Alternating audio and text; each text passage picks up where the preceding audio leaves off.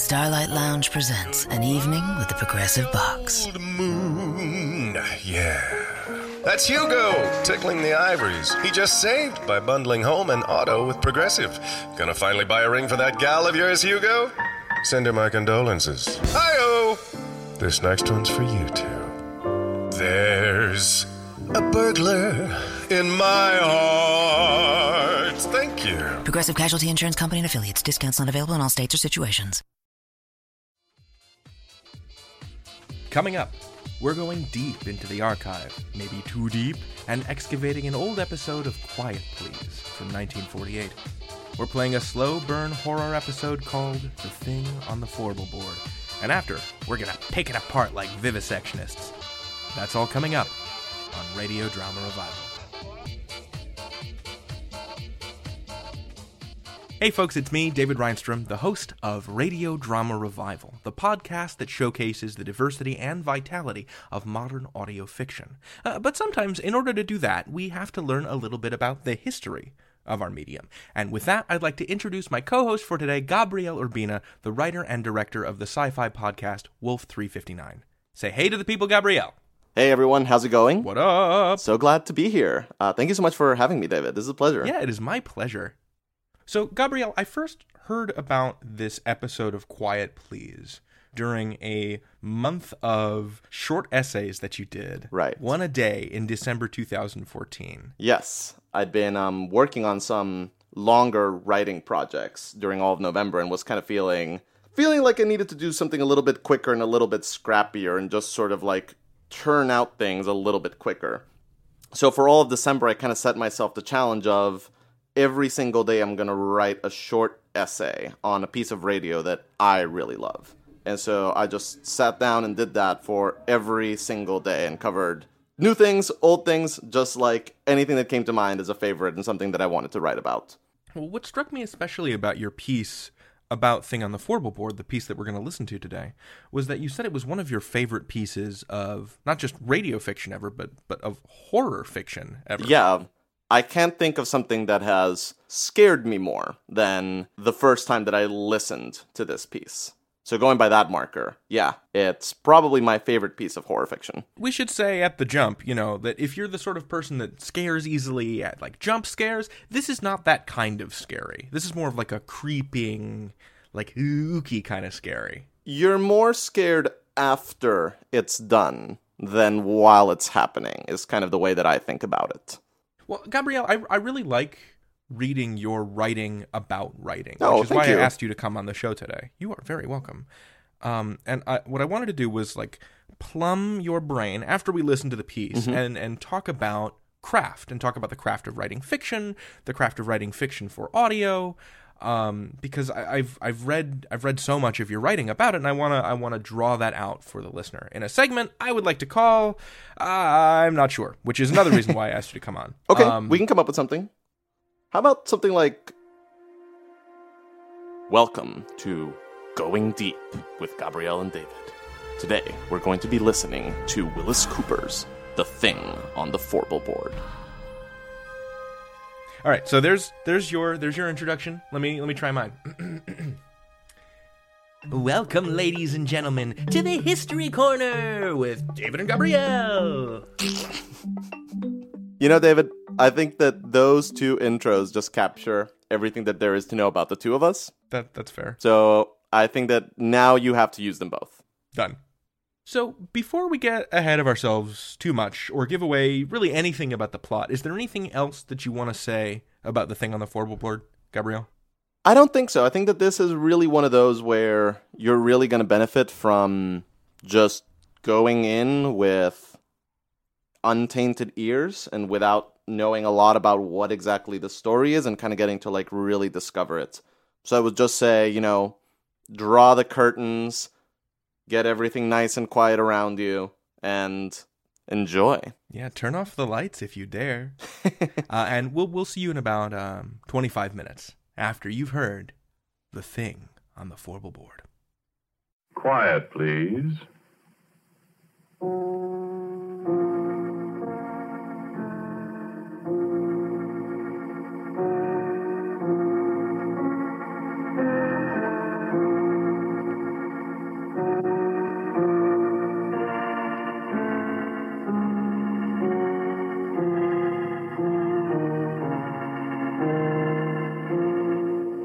Mutual Broadcasting System presents Quiet Please, which is written and directed by Willis Cooper and which features Ernest Chappell. Quiet Please for tonight is called The Thing on the Fourble Board.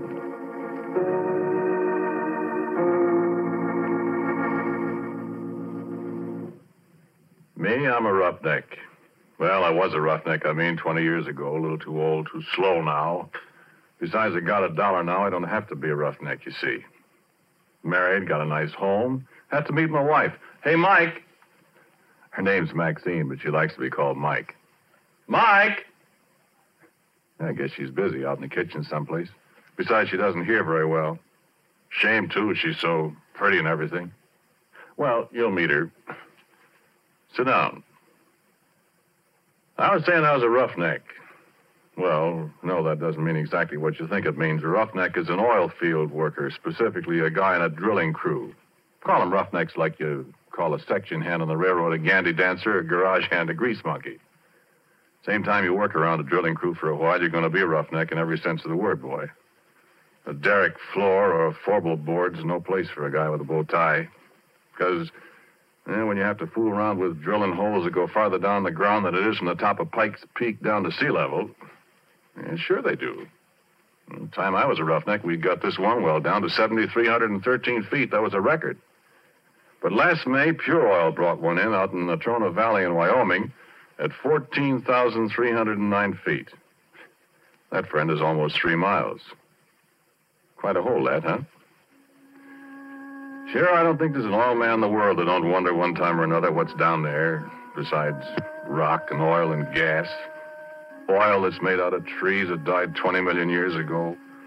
Oil that's made out of dinosaur bones. Oil that's maybe made out of the flesh and blood of men, maybe, that beat each other to death with a stone axe, ate saber-toothed tiger for lunch.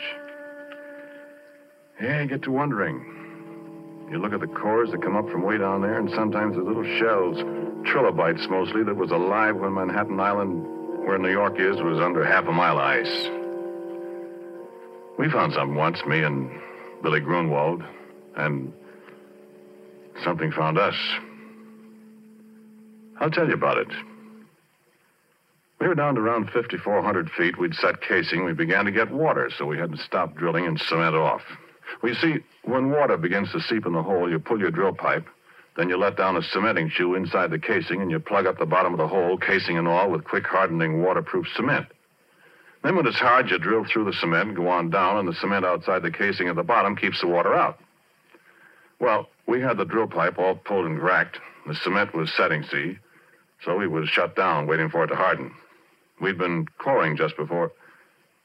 Well, you see, a, a core drill is hollow, and as the bit digs down, it stuffs the drillings up inside it, so when you pull it out, you got a sample of the kind of stuff you're going through. And a geologist can tell a lot from that. So there's nobody around the rig except me that night. The rest of the crew's gone into town. I was toasting some pork chops over the forge for my supper. I heard a car pulling up. Look out, it's Billy Grunwald, the geologist, and I give him a hello. Hi, Billy. Come and have a pork chop. Hi, Porky. Ah, where's everybody? They all went to town. I'm the whole crew. You know, I had three blowouts between here and Oxnard. Yeah, I wondered where you was. Ted said you'd be in here about three. Yeah, I would have been, except for my tough luck. Oh, I'm dead. Yeah, hungry? Starved. Yeah, I got six, no, seven pork chops. Well, bread. And some coffee, kind of. Swell. Yeah, I got a bottle in the car. We're going to have a banquet. Hey, where's that core? That's what I came up here to look at. Yeah, back there on the bench. Look at it after supper. Hey, What? didn't you say you were all alone here? Uh, I thought I heard somebody talking. I don't see anybody. Keep an eye on that pork chop. You won't have any supper. Yeah, I'm watching it. Yeah, let me put the coffee on. Like so. When'd you finish cementing? This morning, last tower only made about 10 feet of hole, so Ted shut down before we get flooded out of house and home. Funny about that water. Hmm, how? Oughtn't to be any at that level, according to my figuring. Well, there is. Is it salt? Sure, right out of the bottom of the ocean. Hmm, that's funny. Well, maybe I'll be able to tell something from the core. Yeah, I hope so. Well, last core I looked at, I'd have sworn we were getting into shale. Hmm, Ain't seen none yet. from the cuttings. That's funny. Here, your pork chop stub. Yeah, take some bread. Yeah, thanks. Oh, man. Good, huh? yeah, put on another. I had two already before you come. Yeah, much obliged. Yeah, you know, you never can tell what's down there. You get it all mapped and plotted out, all the straighter. And all you know is what comes out of the hole. Yeah. yeah, I'd like to go down there sometime if I was little enough. Never get you down a hole. Yeah, you'd fit. You're skinny. I'll stay up here and look at the cores, Bud. Where is that one? Behind you. Over there. Hmm? Oh. Well, I'll have a look at it. Well, why don't you wait till you finish your supper? I'm just going to look at it. Uh, put on another pork chop for me. Okay. Well, I wish those screech owls would keep. What's the matter? Hey, wait a minute, Porky. Well, what did... Listen. What's eating you? You, you know, I'd have sworn there's somebody up there in that fourble board. Ah, you're crazy. There's nobody up there. Getting against those stands of drill pipe. Ah, they're just rack crooked. One of them slipped. Come on back and eat your pork chop. Yeah. Yeah, I, I guess so. Only I. Ah, what's you so jittery about, Billy? Come on, eat your sandwich. Here. Yeah, well, thanks, Porky. I don't know. I, I'm just naturally that way, I guess. I'm always scared of the dark. I'm sca- Doggone it, I, I hate to be a baby, but I can't help it. scared of the dark? Honest? Stupid, ain't it? Oh, I don't know. Everybody's scared of something. Me. Spiders scare the tar out of me. Black widows. Oh. I know how you feel, Billy. There another light over here? Yeah. yeah. Here. Ah. Oh, that's better. Hey, listen, uh, Porky. Go out to the car and look in the left-hand door pocket and bring back that bottle, will you? That's what I need. Okay, kid. Okay. So I picked up a flashlight. I turned around and went outside. I found the car. And I got the bottle. And the floor of the derrick was all lit up, and when I saw a beam of light suddenly flash up toward the fourble board, I laughed. Billy Grunwald and his ideas. Sure, I looked up. There wasn't a darn thing up there except the drill pipe racked against the fingerboard. Oh, this uh, fourble board. Well, you've seen oil derricks or pictures of them. Do you know that little platform that runs around the outside of the derrick about halfway up? Well, that's the fourble board. Well, you see, drill pipe comes in lengths, and you handle them with several lengths screwed together so as to save time getting them in and out of the hole. Two lengths is a double, three is a triple, four is a fourble. When you pull the pipe, you heist it up inside the derrick with a traveling block, which moves up and down from the crown block at the top of the derrick. And then, when a fourble of pipe is pulled out, it's held in the rotary table. You break the joint with tongs, like a great big Stillson wrench, you see. Snub a cable that's fastened to the handle over the cathead on the drawworks, and that breaks the joint. Then you hold the tongs on the pipe, give the rotary table a few turns to unscrew it. You heist away with the traveling block and swing it over against the fingerboard, lean it against the derrick. The guy up on the fourble board takes off the traveling block. You do it all over again till you got all the pipe out, you see? Well, there wasn't anybody up on the fourble board uh, except a screech owl, and it flew away. So Billy turned his light off, and I come on inside. And just as I come up the steps, he let out a yell. Yay! What's the matter? What's the matter, Billy? Hey, come here. Look here. Well, what's it? Look, Porky. My. Where did you find that? Now, listen, Porky. I give you my word. That was embedded in the core. Why, it couldn't be. I tell you, it was. Look where I dug it out. Hey, You know what? That rock there comes from a mile underground. And it's been a mile underground for a million years. And look at this. And I did look. And what he was holding was a gold ring. And it was all carved and filigreed just like jewelry. And there wasn't any kidding about it. It was real.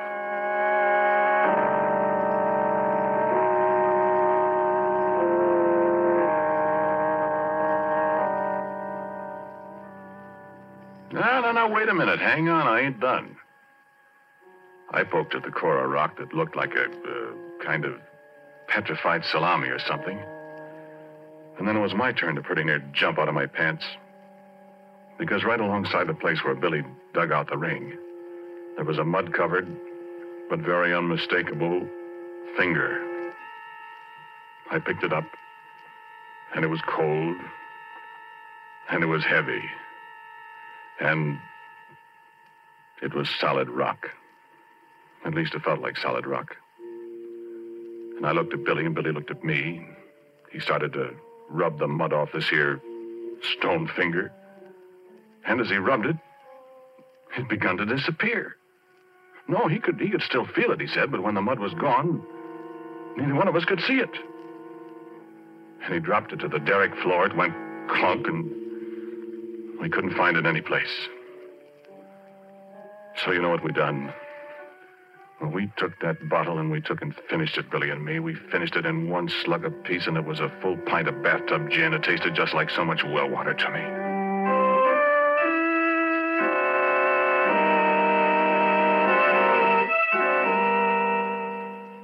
And then we sat down on the derrick floor and we looked at each other. We didn't say a word. My eyes got heavier and heavier. The last thing I remember was I heard some kind of noise that seemed to be coming up from down the fourble board 80 feet above us. I shut my eyes a minute. I guess I went to sleep.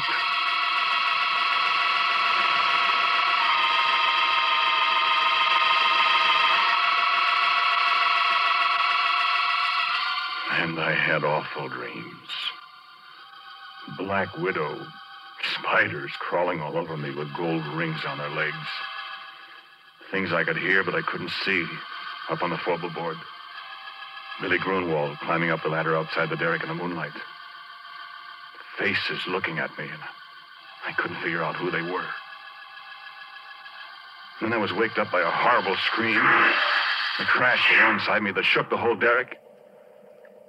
I opened my eyes to see Billy Grunwald lying on the floor two feet away with a broken neck.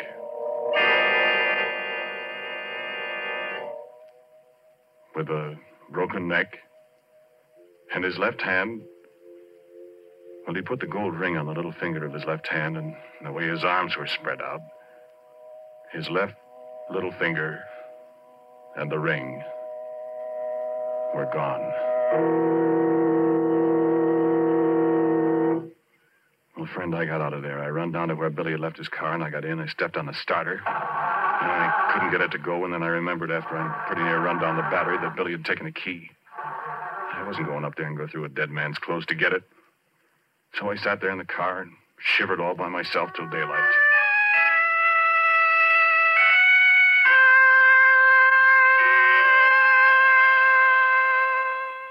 And then Ted and the crew came. Afterwards, a state cop, and everybody in the world was asking me questions. Did you and Billy have a fight, Porky? I told you we didn't, Ted. But you had been drinking. We only had that little pint, Ted. Well, what was he doing up on the fourble board? Did you threaten him, and did he run up there to get away from you? Listen, you? cop, don't be a chump. Billy Grunwald and I were good friends. Then why'd you push him off the fourble board? I didn't, I tell you. I, I wasn't up there. Oh, what did he go up there for? I don't know.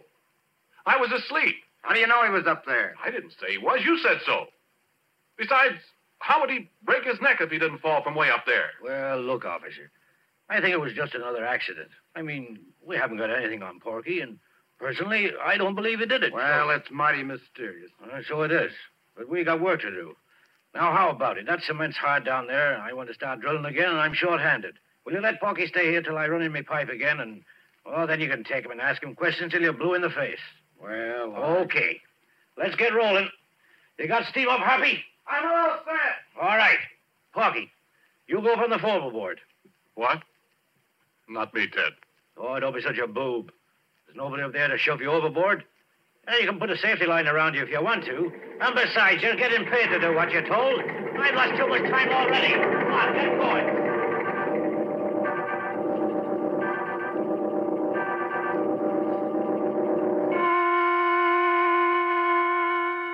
So, okay, I go up on the fourble board. And you can bet I took a good gander around before I did anything else. Now I couldn't see a thing. So I signaled to the driller to let down the traveling block, and he did. Came sailing down from up above, I was just reaching for it to pick up the first four bullet drill pipe, gave a big jerk, and the cable broke. It dropped and nearly pulled me off the fourble board. And it landed right on top of Ted. And if you have any idea what a guy looks like after two tons of metal land on him from 80 feet up, you keep your ideas to yourself.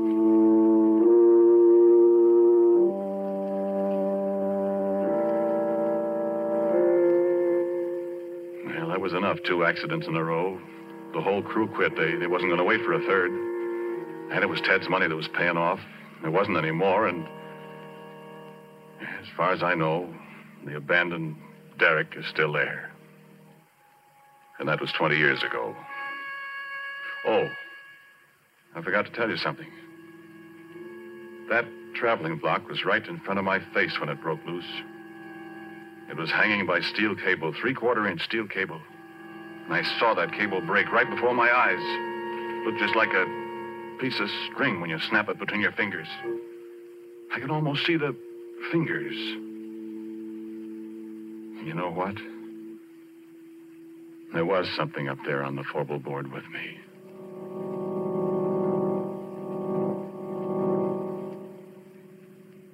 And so a couple of days later, I came back. I, I don't know if there's anything in the world as desolate, as dismal, as dead looking as an abandoned oil well rig.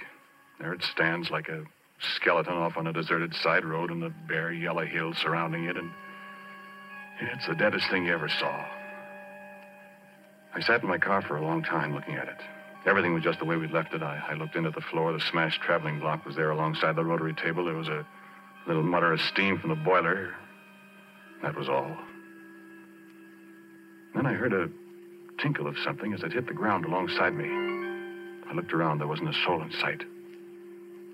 But at my feet was the gold ring that Billy Grunwald and I had found in the core of rock that came from a mile underground and from a million years ago in time.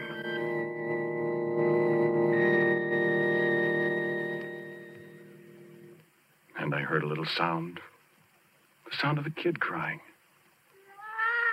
And there wasn't any kid up there. And I heard it again, and it came from above my head, and, and I, I took out my revolver. I loaded it carefully. I started up the ladder to the fourble board. No, there wasn't anything up there, nothing I could see. There was a voice crying. The voice of a little kid. And then there was a movement behind the rack of drill pipes, and I saw the pipe move, and I yelled, Come out of there, whoever you are! Come out, or I'll start shooting! And the stand of pipes shivered, and I thought, what can it be that can handle that heavy pipe like, like jack straws? And then there was a crash.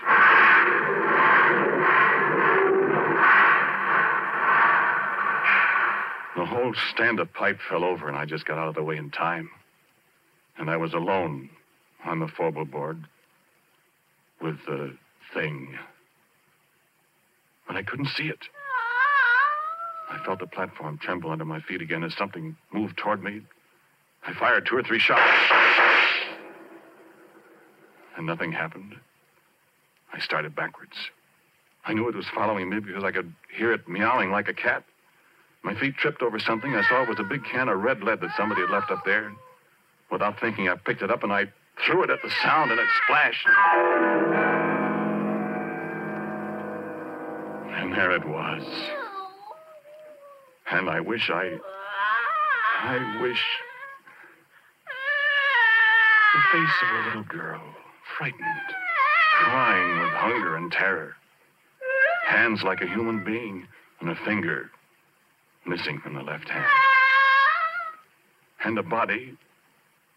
I'll not tell you about that. I told you how I'm scared of spiders. But I knew where it came from. It had come from the bowels of the earth, come riding up on the drill pipe as we yanked it out of the well. Come to an alien world and was lost. It stood there dripping with red paint, blood red from head to foot, like some horrible dream. And it put its hand on my arm. Its hand was stone, living, moving stone. And it looked into my eyes and mewed like a lost kitten.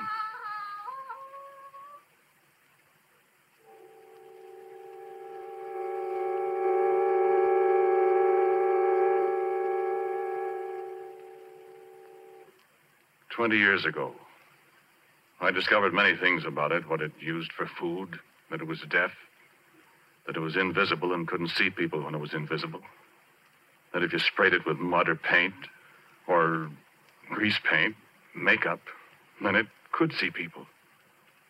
And believe me, I didn't want to see its body. I can see that in my nightmares. But its face. I can't help wanting to see that pathetic little girl face. I'm afraid maybe I've fallen. Ah, but it's very beautiful. And when it's well made up, it's. But making it up, rubbing grease paint on a stone face that looks at you and smiles, and it makes sounds like a lost kitten yet. I can disguise the body in long dresses. She can't hear very well, and when she's hungry, I have to stay out of her way. I found out what she likes to eat, remember? No, no, sit still. Sit still, do. Sit still, or I'll have to shoot you. I want you to meet my wife. Or rather, my wife wants to meet you. Mike. Mike. There she is. Come on in, dear.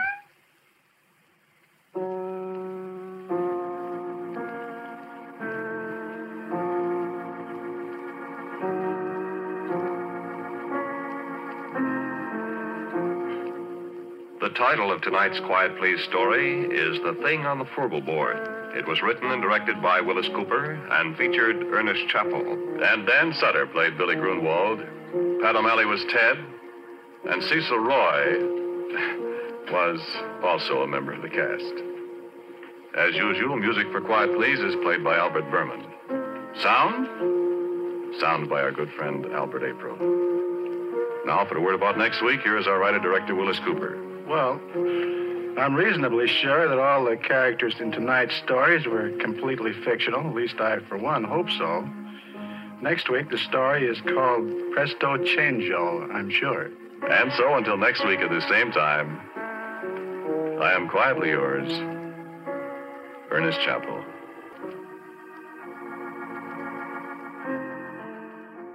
All right. And that was The Thing on the Fourble Board, first broadcast in August of 1948. We'll be right back.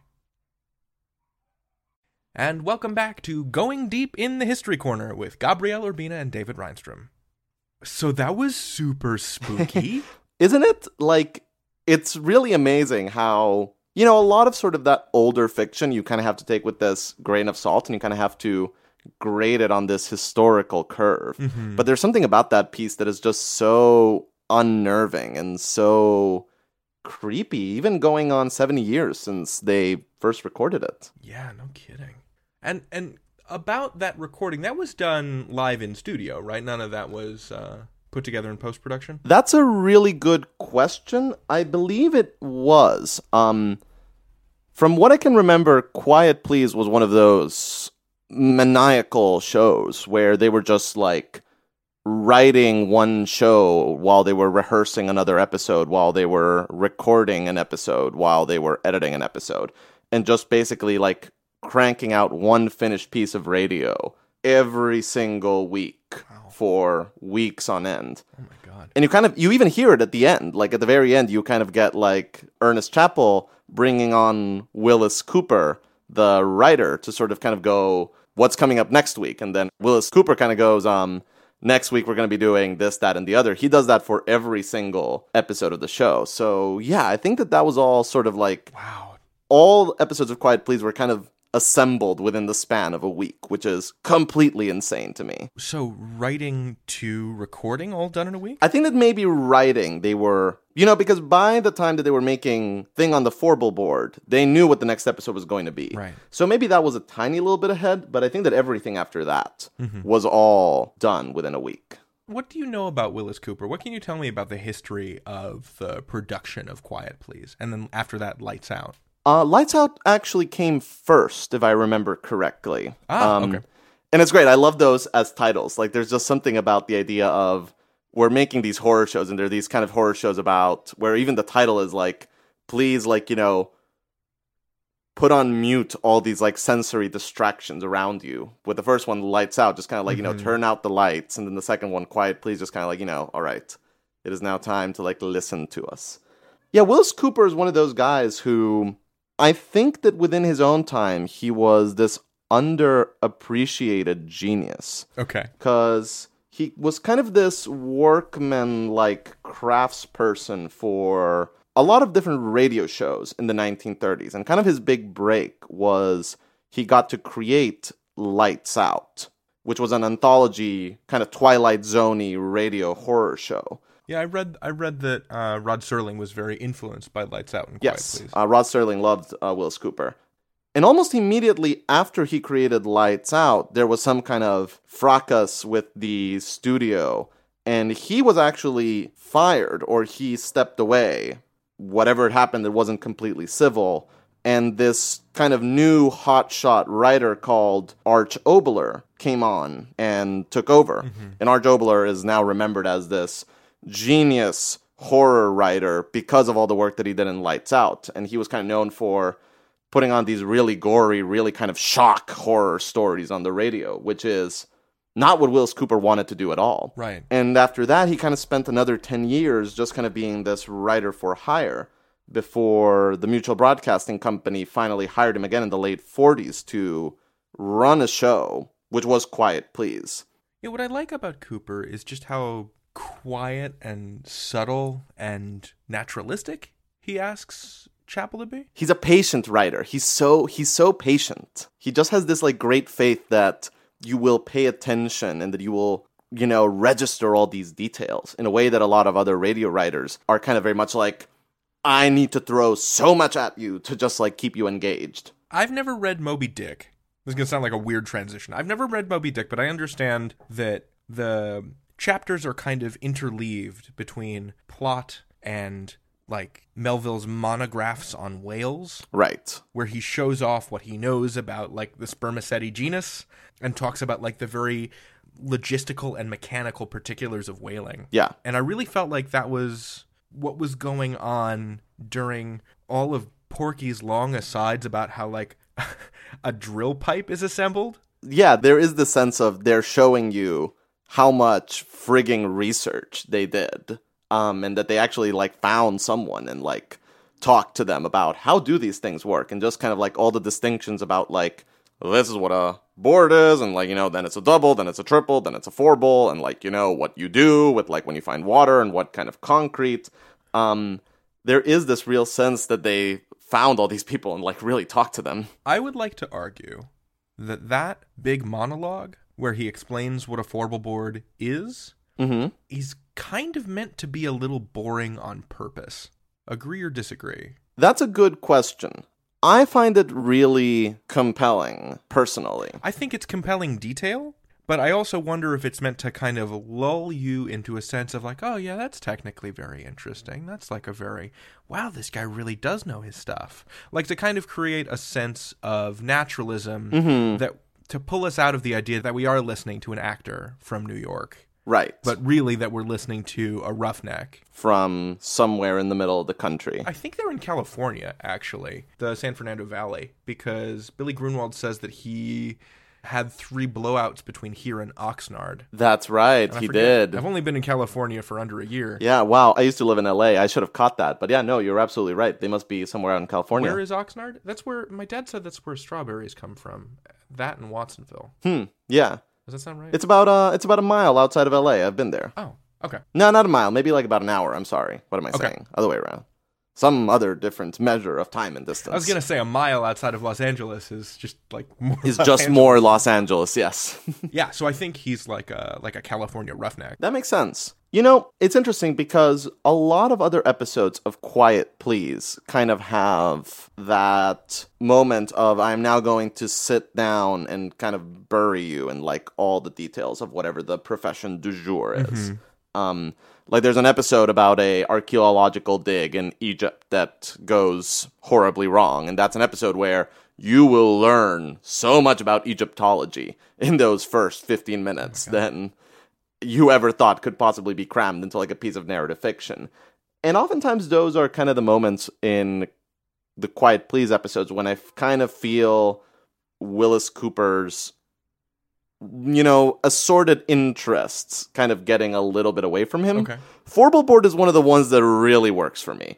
It's such a beautiful language that he's using too, like when he's talking about all these different beings and things that have been buried in like the ground since an age when Manhattan was under however many layers of ice. Mm-hmm. And just like the way that he describes it all is really kind of sumptuous and engaging for me in this particular one. And a lot of other ones, that's kind of when I tune out a little bit and wait for the plot to kick in. Well, I think normally when you'd hear a monologue like that, it would be coming from the mouth of like an academic or a scientist. Right. And so to hear that understanding of geological history in the words of a like a working class person is more arresting in its way. It is a statement, yeah.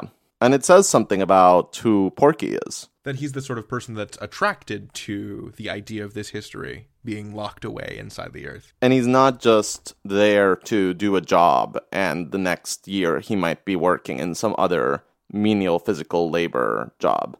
He really kind of understands it and gets it and kind of sees the craft and the artistry in it.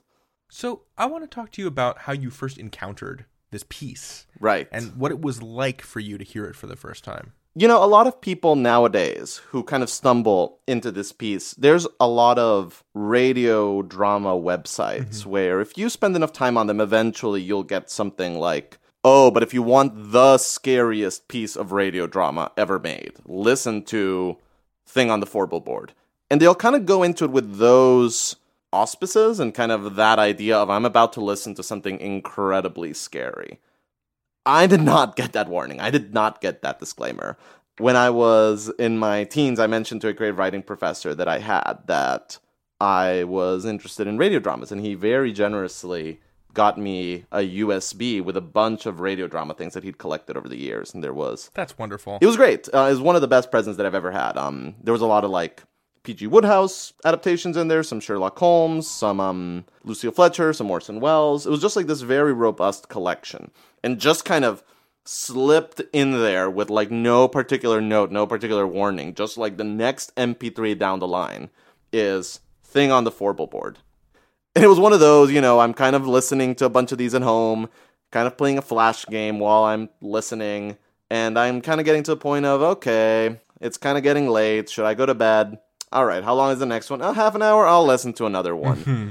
and so I end up listening to Thing on the Fourble board at like one in the morning with no warning. oh no. And it's just one of those experiences where, you know, you kind of start half listening to it and then you're really listening to it. And then all of a sudden it's, you're not playing the computer game anymore and you're not checking your phone. All of a sudden you're just paying attention to the radio drama mm-hmm. and just looking around you and kind of counting the shadows and being just hyper aware of everything around you because you're completely creeped out and completely kind of in alert mode. And that's kind of where I was while I was listening to it. And that's kind of where I stayed for like the next three hours after it was done. Yeah, I made sure to listen to it during the day because I had, you know, because I had all this this build up around it. Right. There's a great um did you get a chance to look at the Harlan Ellison story that I sent you? I did the the Patton Oswalt Yeah. thing about Harlan Ellison. yeah. We should say uh, comedian Patton Oswalt and science fiction writer Harlan Ellison. Yes. Two sort of like really big pop culture authorities. Patton Oswalt had been listening to a marathon of old time radio that they'd done uh, for Halloween, and he'd caught the first half of Thing on the Fourble board, but not the second half. And sometime later, he was talking to Harlan Ellison, who he knew was a big fan of old time radio. And he mentioned that he'd heard the first half of Thing on the Fourble board. And Harlan Ellison kind of went, Oh my God, you have to go to listen to the second half. And the thing that he said that I was like, Yes, I was there, I had that experience, was he kind of said, And when you listen to the back half, just imagine me as a 14 year old kid listening to that. Mm-hmm. And it just comes on. No disclaimer, no warning, no, you know, viewer discretion advised. Just that bam. And he said, I've listened to it once and I never have to listen to it ever again. I just remember it so clearly and so vividly. Is it as scary to you now? It is. Um about 80% of it has kind of gotten to a place where, oh, I really appreciate the craft. And I'm kind of. Now the things that were unsettling and creepy are kind of getting to a point of, okay, I see how when they find the finger, that's kind of leading you to this image that's going to come up later. Mm-hmm. And when this happens, that develops. When you get to the end and, you know, Mike comes in to eat you, the listener, and those that mewing sound that's what gets me like no amount of intellectual analysis or academic preparation will ever get me to the place where that's not just viscerally revolting and just makes my skin crawl. Um there's something about Cecil Roy's performance as Mike that is just it bypasses any kind of higher level cerebral activity in my brain. It just goes straight to the lizard brain and makes me freak out. Is it is it because the monster has like a little girl's face and it's making that sound and this like and the the the narrator of the story is like sexually attracted to a little girl is that part of the revulsion that it's like this ah oh, why that's part of it. That's like that's a huge part of it. Like there is kind of something that is like very sexually invasive and weird about it and kind of like profoundly wrong in that way. I think the line that that got me was he was like I just couldn't stay away from that pathetic little face Yes. Yes. and that like hints at some like really deep fucked up like power dynamic that he was craving that really bothered me a lot and it's such a like insanely smart script Mm-hmm. because Porky's line is I'm afraid that I've fallen and he doesn't finish the sentence but mentally you finish the sentence you know exactly what he's fallen in Mm-hmm. um and just makes it all the creepier and just has like all these like very smart ways of getting directly under your skin and the other thing I mean so like all of that is a huge part of it but then the other part of it is the rest of the monster, which is, you know, all we know is that Porky says, I'm really afraid of spiders. Mm-hmm. And then when it comes to describing the monster's body, he just kind of mentions again, like, oh, I'm afraid of spiders. And doesn't give you any more information. And so your mind just makes it into whatever spider like thing is the most unsettling for you. yeah And it's just all of those things combined with that vocal performance, which I think um it kind of reminds me of like the Nazgul screeches from the Lord of the Rings. Just this thing that is so viscerally unnerving and so viscerally kind of like, you know, inhuman while still being weirdly identifiable as a like screech made by a human mouth. Yeah. All of that cocktail put together is I think what like gets to me every single time, even years later. So I, I listened to it for the third time with my partner Jillian, Mm-hmm. and she was like, "This isn't so scary. I feel like I make these noises when I wake up every day, like that." And so I took I took video of her making like weird mic noises at me. Maybe we'll put that up on Twitter. That's great. But yeah, now you know I, I played it for her this morning, and now I'm afraid that tonight, like long after I've gone to bed, she'll just kind of like creep over and go. That's that's that's not something that I would mess with. Like I would not run those experiments with my own personal mm-hmm. life. But. That would not be a kind thing if you're listening, Sweet Pea, and you've done it.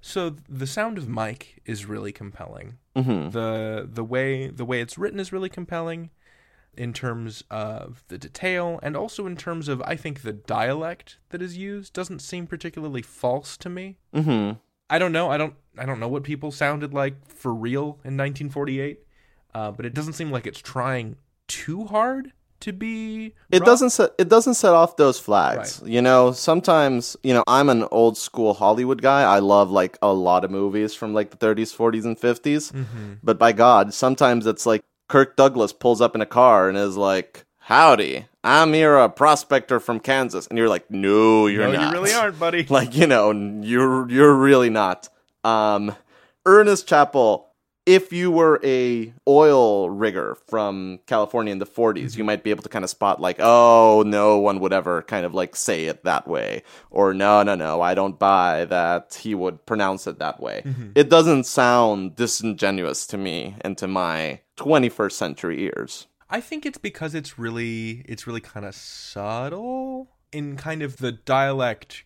grammar choices that are made. Right. So like when he's talking about in the past tense, when you and I would say I ran down to the car, he says I run down to the car and I begun to start. Mm-hmm. But he, he doesn't like hit on it the way that I think a lesser voice actor would try and emphasize the difference from standard American dialect. Right. I don't know. No, I think that you're right. And I'm just kind of mentally running through a bunch of other Quiet Please episodes in my head and kind of thinking about how does he adapt to other times when he mm-hmm. does have to play, say, the highfalutin professor from New York City, or, you know, the person who is even further down the social ladder than even someone like Porky is. And I think that he is he had a tremendous amount of faith in the Willis Cooper scripts because he didn't sort of feel the need to exaggerate those things, like what you were saying.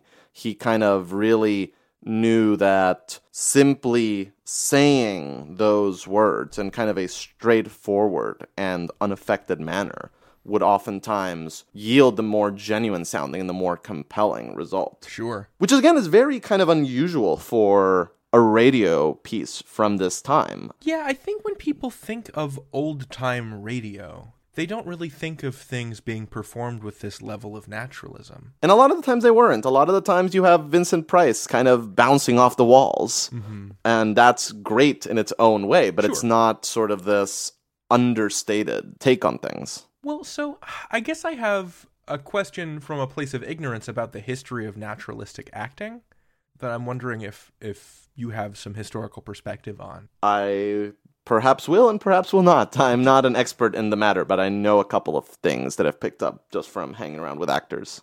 Do you know whether or not um like the method, like Stanislavski's method played into naturalism in acting around like is it a post-war thing where we started getting a more naturalistic style because I, I think every generation has a different definition of what realism or naturalism is or places different values on on acting And every culture, yeah, absolutely. That's a really, really, really good question.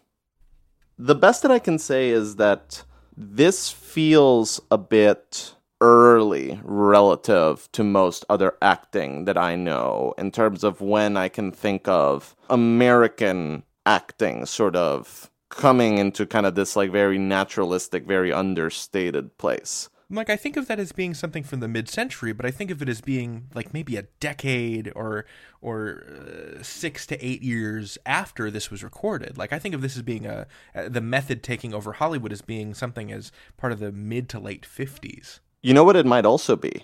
Um, if I remember correctly, Ernest Chappell was not a very prolific actor. Okay. He was a news anchor. He was someone who was on the radio a lot giving news reports and kind of being this just the facts, ma'am. I am here to tell you in my beautiful, wonderful, mellifluous voice huh. what is going on.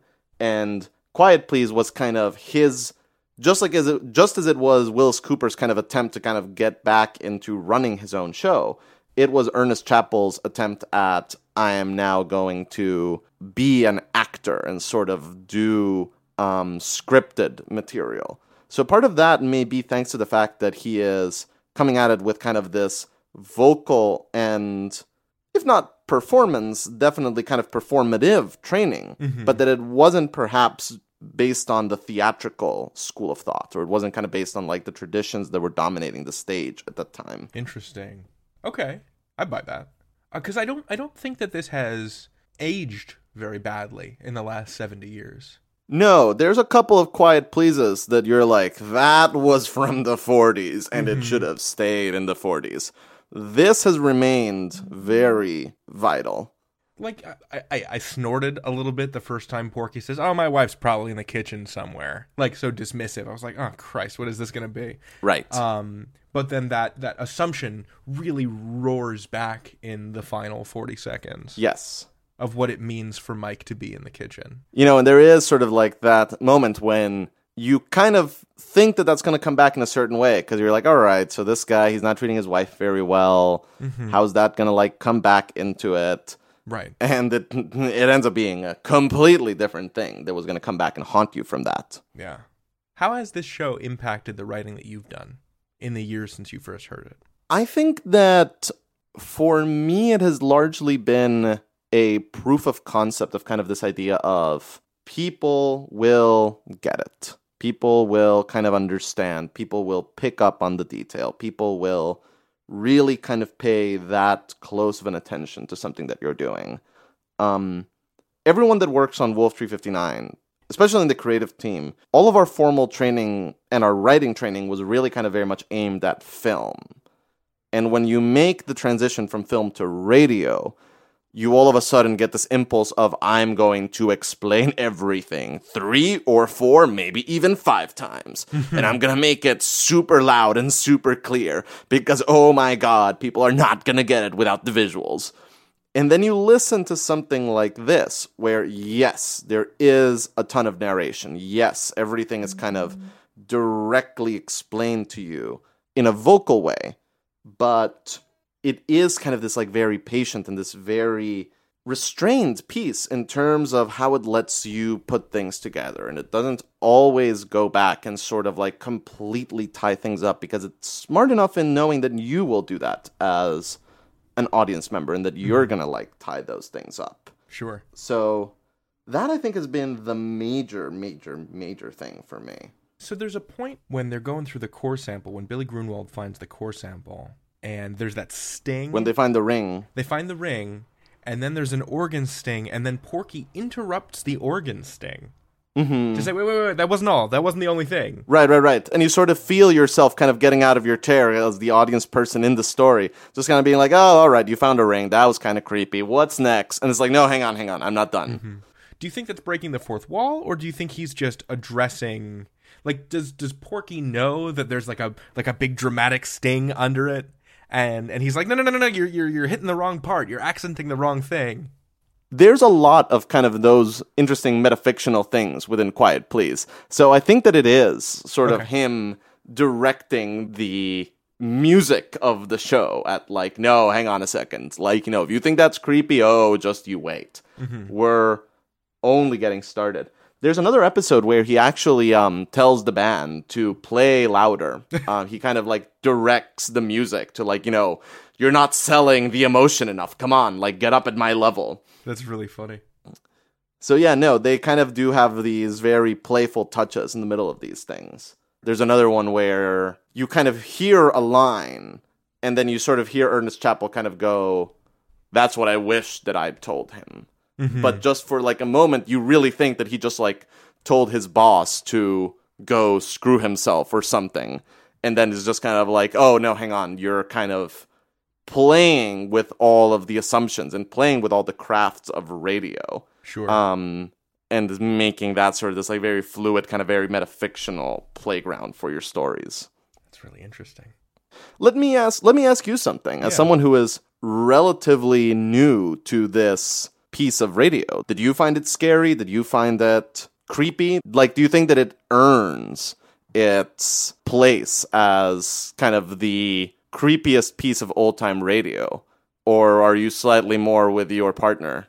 I think I think creepy is a better descriptor than scary for this. Sure. Now, as a as a piece of background, like I scare really easily. I do too. Yeah, like horror in general, like it's been like a real struggle of inertia for me to listen to all the wonderful horror radio that's happening in the podcasting world right now. Because I'm like, "Ah, I don't want to do this, but I know it's good, you know? Right, right, right. But I don't want to give short shrift to an entire genre that is extremely successful on radio, you know, in the audio medium.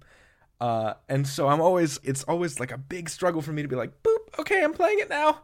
Um, and, and listening to this piece wasn't like jump out of my skin. Ah, I, it probably would have been if I'd been listening in bed at night with the lights off with my partner asleep next to me Mm-hmm. Uh, because when that piece ended, I would have been like, "Oh God, what if Jillian's a secret stone spider centaur, Right. And she's gonna eat me while I'm asleep." Right. The fear of everyone in a relationship. Yes, yes. Classic Mike syndrome. I think the feeling that I got from it was kind of a pleasurable shudder of revulsion, if that makes sense. I was like, Right. Ah, ah, that's that's good. That's real good. Yeah. That's the good stuff. That's messed up. You know? yes.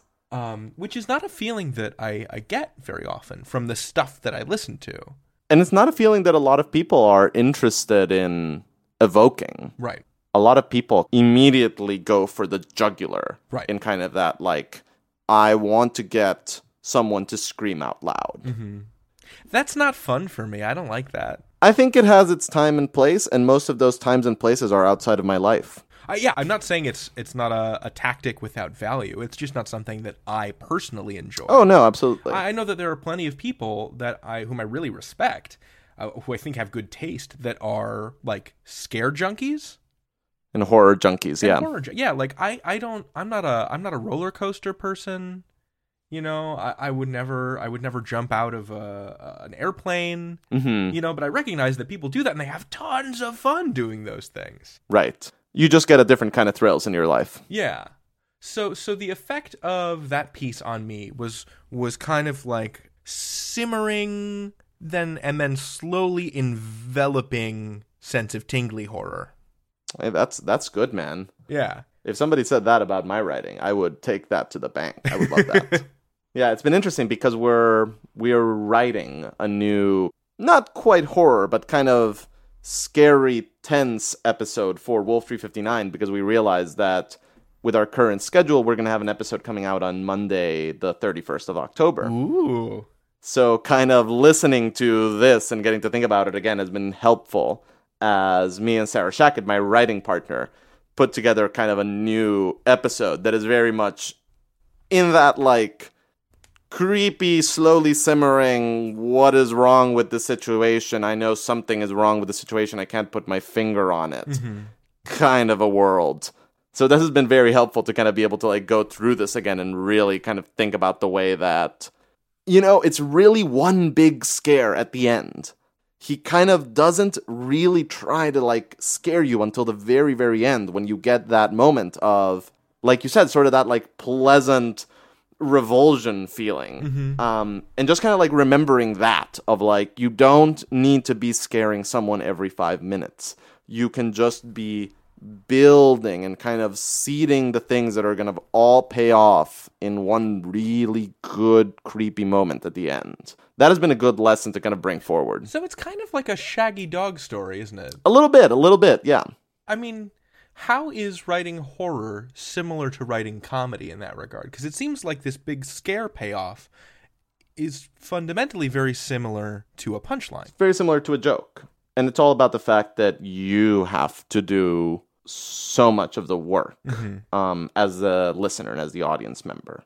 This is something that I've been trying to kind of articulate my thoughts on this for some time because one of the things that I'm always fascinated by is I don't see a lot of romance on the radio. Or if we do see it, it's usually handled the way that, you know, Carlos and Cecil's relationship in Night Vale is handled, where it's a part of the characters' lives, but you kind of get more about it rather than scenes depicting it within the program. And I think that there is something to be said for with romance, we kind of do like to get the complete package and we do like to be able to get like the hero and the heroine kissing and we do like to sort of like see it realized. Mm-hmm. With comedy and with horror, there's an element of if we just get it fully realized, that can sometimes be very scary. But the moment that we have to actualize it ourselves in our head, the moment that it's not just where instead of four, you kind of get this really unsettling two and this really horrifying two, and you have to put it together mm-hmm. and realize this unspeakably terrible four. All of a sudden, it's like, oh my god, that is so much scarier. Yeah, we were talking about this this this idea of synthesis on Twitter a couple weeks ago. About how the the scariest stories you can tell or you can hear are the ones that you create for your own mind. Yeah. There's a fantastic essay on a Stephen King book called Danse Macabre, Okay. where it's basically an entire book about him talking about the craft of horror.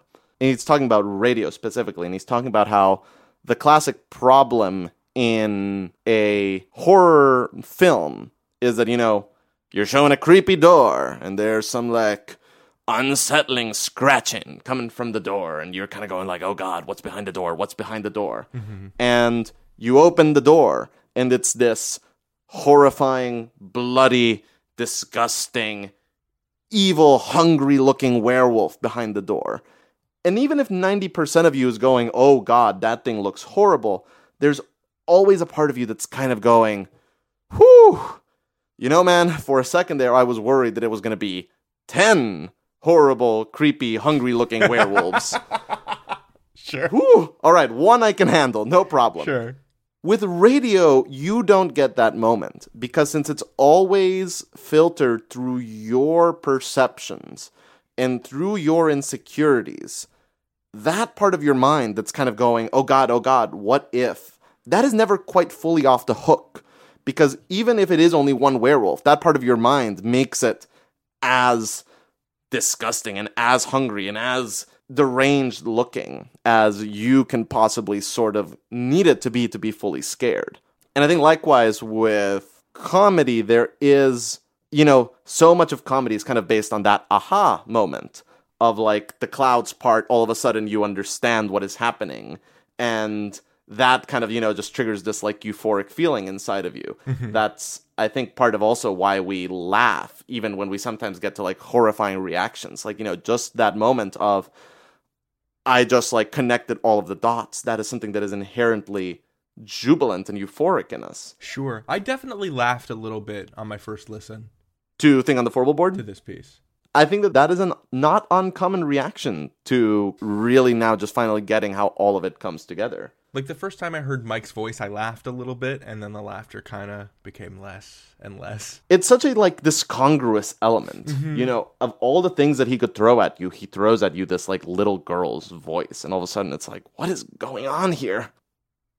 So, Gabriel, I think I think that probably does us for now. Would you agree? I think for now that's that's that's deep enough. We don't want to over explain anything after all. Right. We we don't want to dig too deep Yeah, exactly. because who knows what might be lurking. Yes. Uh, so, folks, that about brings us to a close for this week's episode. But before we go, I want to thank Gabriel Urbina again for coming on the show today. Gabriel, thank you so much. No, thank you. This was a pleasure, and thank you guys for putting up with all my rambling and all my open-ended observations. Uh, would you like to do this again? I would love to do this again. Anytime you want me, I'm here. Fabulous. Gabriel, tell the good people about Wolf 359 and where we can find them and where we can find you. Sure. Wolf 359 is a space audio drama. It's about four people who, at the start of the show, have been stuck on a space station for a year and a half. And what happens when you are trapped with three really big, really different, really conflictive personalities farther away from anyone else than anyone has ever been? You can find it on iTunes and all of the usual podcasting services. Or you can hit us up at wolf359.fm. That's our website, www.wolf359.fm. And you can find me on Twitter at Kinda Evil Genius. And after you've heard some of Wolf 359, please feel free to come on back and listen to our interview right here on Radio Drama Revival Yes. with two of the show's stars, Emma Sherr-Ziarko and Zach Valenti. Yeah, that's the, that's the good one. That's where he got the eloquent people. So definitely check that out. Stop it. Shall we credit some credits? Sure. Our show's music is provided by DJ Stranger Danger out of beautiful Oakland, California, where Roman Mars is happy to tell you about the secret stairs that litter the Oakland and Berkeley hills, but he'll never tell you about the secret wells and chasms. Will you, Roman? Our producers are Matthew Boudreau and Eli McElveen, and Eli has thoughtfully stepped up in the month of August to help out as the Boudreaux get ready to ship their marvelous kid Javert off to school. Much love, Eli. Thank you. Our researchers are Monique Boudreau and Heather Cohen, and they don't use computers so much as take stethoscopes and put them up against a burning coal seam in Centralia, Pennsylvania that won't stop screaming. The coal seam knows all your secrets, and it must shout them at maximum volume to be heard. Our executive producer is Fred Greenhalgh, who, no joke, travels to abandoned mills and hospitals in Maine to record audio dramas on location, and who, yes joke, once traveled 7,313 feet below the surface of the Earth just to say he could. I'm David Rheinstrom. And I'm Gabriel Urbina. Thank you so much for going deep with us today.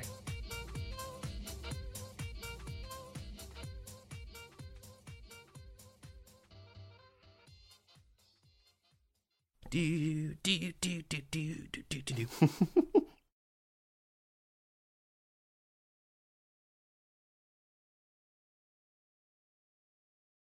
And now, an ad from Dad. All right, save money on car insurance when you bundle home and auto with Progressive.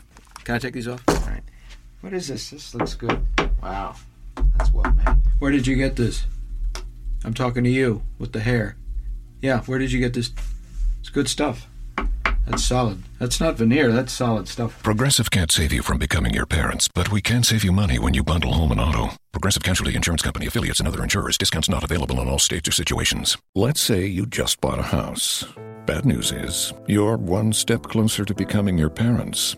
You'll proudly mow the lawn. Ask if anybody noticed you mowed the lawn. Tell people to stay off the lawn. Compare it to your neighbor's lawn. And complain about having to mow the lawn again.